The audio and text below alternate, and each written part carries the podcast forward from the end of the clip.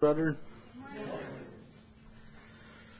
I understand this is the call to worship that is I'll be reading from Psalms chapter 18 verses 3.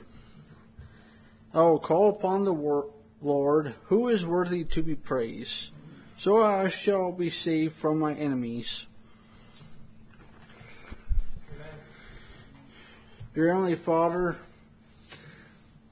let us have a sanctified e- evening, well time of fellowship, and let us be edified by the teachings and preachings today. In Jesus' name, amen. amen. Sister June will come forth from our.